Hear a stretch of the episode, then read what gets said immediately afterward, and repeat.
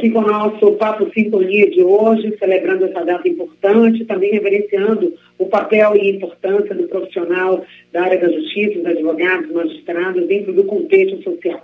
A gente tem a alegria de receber aqui a atual presidente da Ordem dos Advogados do Brasil, Seção Bahia, Daniela Borges, mais uma vez aqui com a gente no programa Em Sintonia. Seja bem-vinda.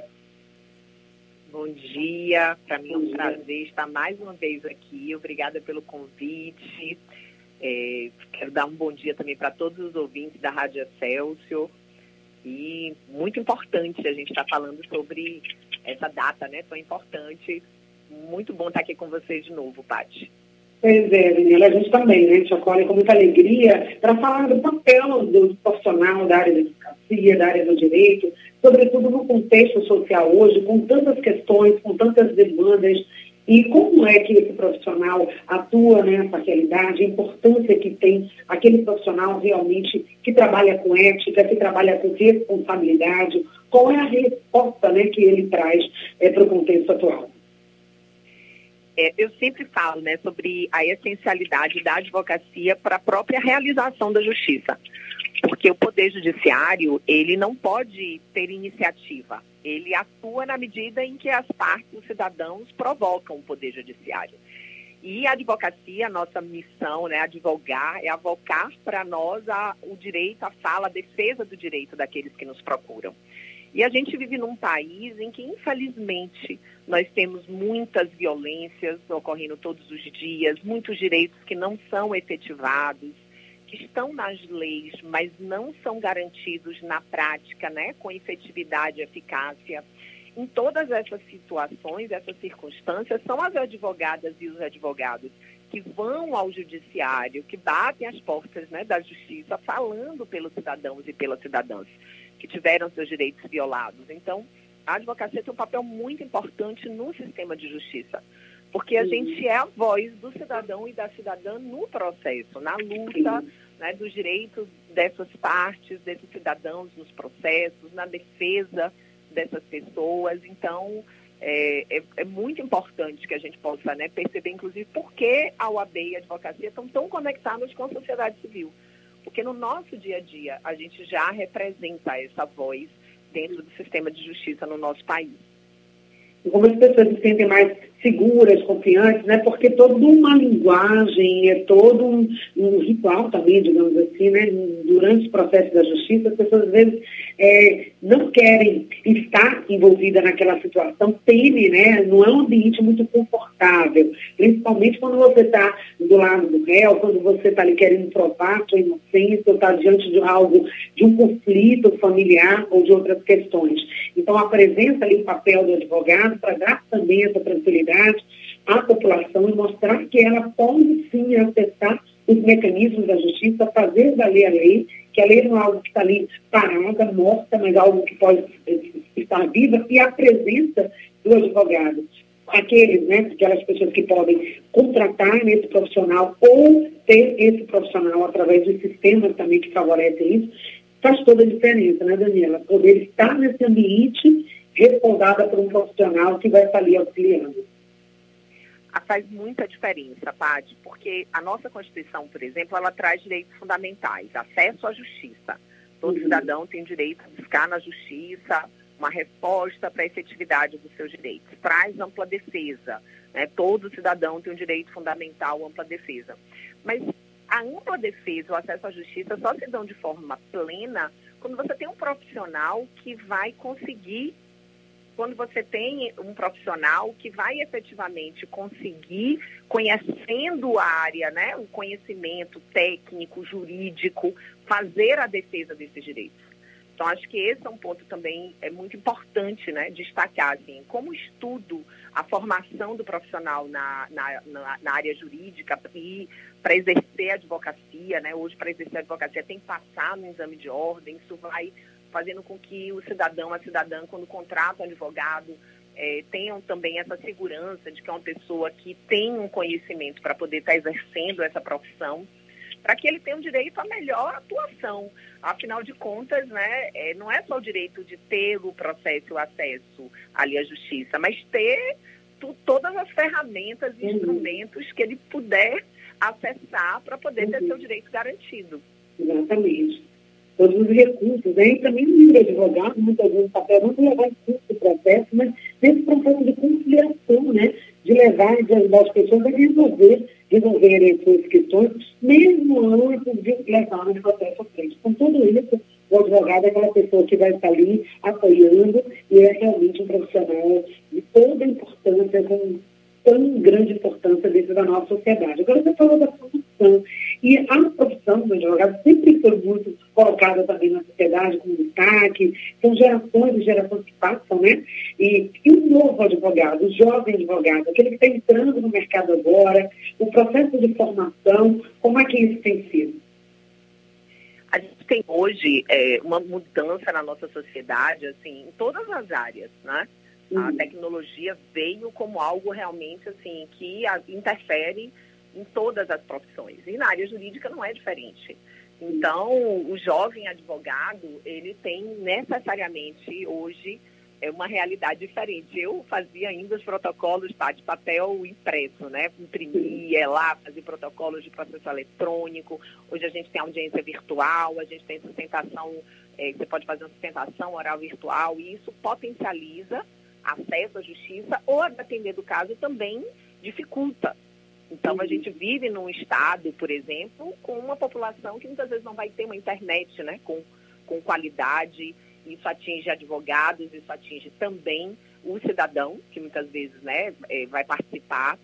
E quando você fala da jovem advocacia, sem dúvida nenhuma, o jovem advogado ele entra nesse universo com, é, eu brinco e falo, tem gente que já nasce com o celular na mão, com o computador, então ele tem também né, algumas facilidades em razão da própria é, é, juventude mesmo, mas ao mesmo tempo os desafios né, de uma época no momento tão difícil no nosso país, as dificuldades é, hoje né, de mudanças impactando na advocacia, e a OAB tem atuado, é, chegado muito junto da jovem advocacia, com cursos de formação, desde a primeira audiência, sustentação oral, peticionamento, as estruturas mesmo, de escritório, de recorte, de programa para acompanhamento de processos, dentro né, desse espírito de contribuir para esse fortalecimento dos jovens advogados.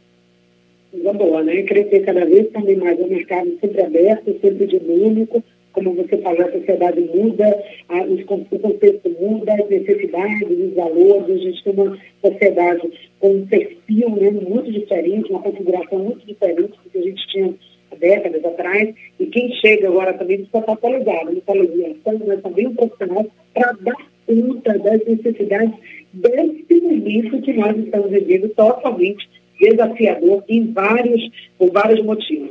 Agora eu quero fazer também um recorte da mulher, da presença da mulher dentro do cenário da justiça, da advocacia, do direito, e é claro, aproveitando também dessa possibilidade de termos hoje uma mulher na presidência de uma instituição tão importante, tão significativa quanto a Ordem dos Advogados do Brasil. Então, fala um pouquinho dessa presença feminina, você também já coordenou aí a Comissão né, da Mulher Advogada, como que a mulher se insere no contexto da justiça. Paty, é interessante porque às vezes as pessoas se assustam né, com hoje os números de mulheres no exercício da advocacia. É, mas eu digo assim que é uma decorrência da nossa sociedade mesmo. As mulheres são né, é, metade, mais da metade da nossa população no eleitorado, nós somos 52,5% do eleitorado, e na advocacia hoje não é diferente. As mulheres são a maioria dos inscritos na OAB da Bahia e no Brasil. Então nós já uhum. somos a maioria. E um dado interessante, porque você falou da jovem advocacia, entre os advogados com até 5 anos, as mulheres são 64%. Então, a gente está falando de uma profissão que está ficando cada vez mais feminina. E, ao mesmo tempo, com 90 anos da OAB da Bahia, a primeira vez que a mulher preside a nossa seccional. Então, uhum. acho que isso é resultado dessa realidade e corrigindo, né, aí na minha avaliação, uma falta histórica, né? 90 anos para finalmente a mulher chegar na presidência, a gente que tem uma história de tantas mulheres advogadas com um trabalho incrível aqui em nosso estado. Então, eu acho que representatividade importa muito, a gente poder é, também ter na nossa instituição essa representatividade que a gente vê no dia a dia da profissão.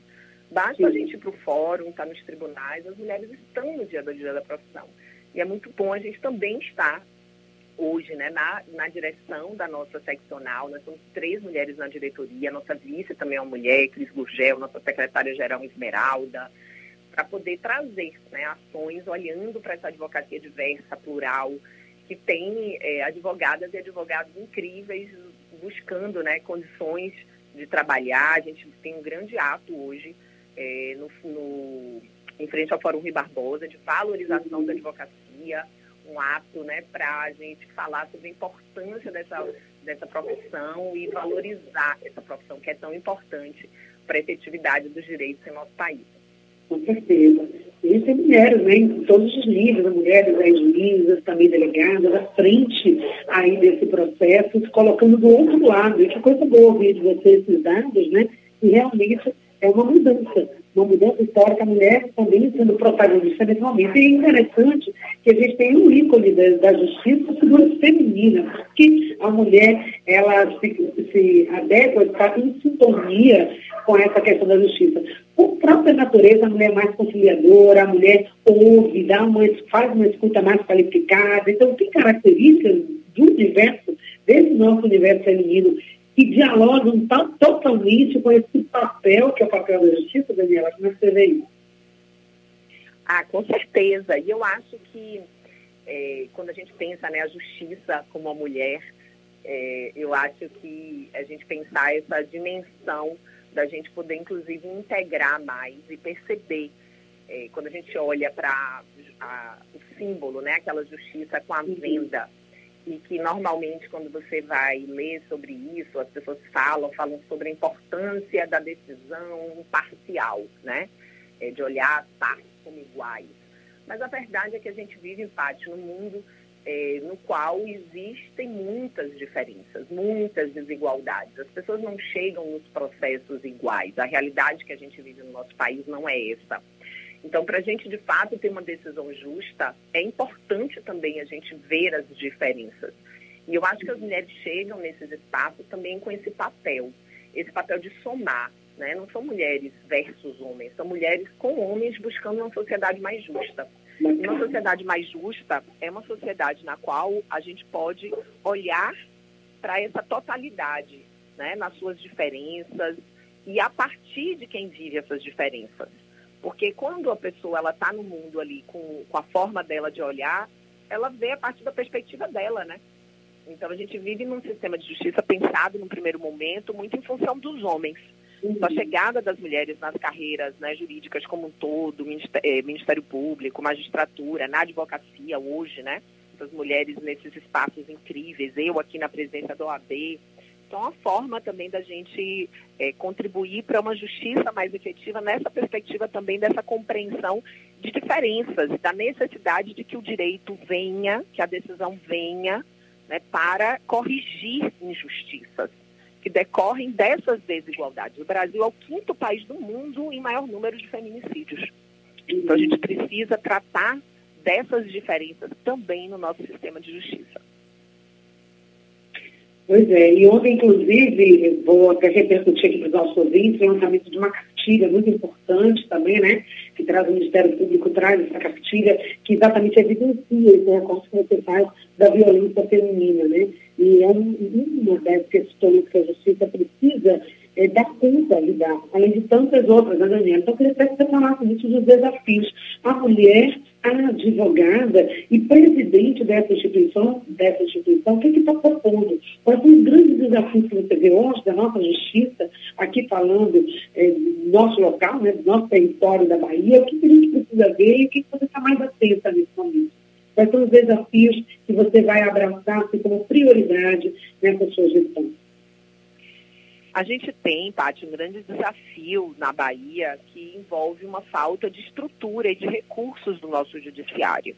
Né? Então, a gente tem é, trabalhado muito junto ao Tribunal de Justiça, no espírito de cooperação, porque a gente tem é, a falta de magistrados no interior do nosso estado, fazendo com que processos demorem 5, 10 anos, 15 anos, e o povo baiano muitas vezes perdendo a esperança na possibilidade de uma resposta desse judiciário.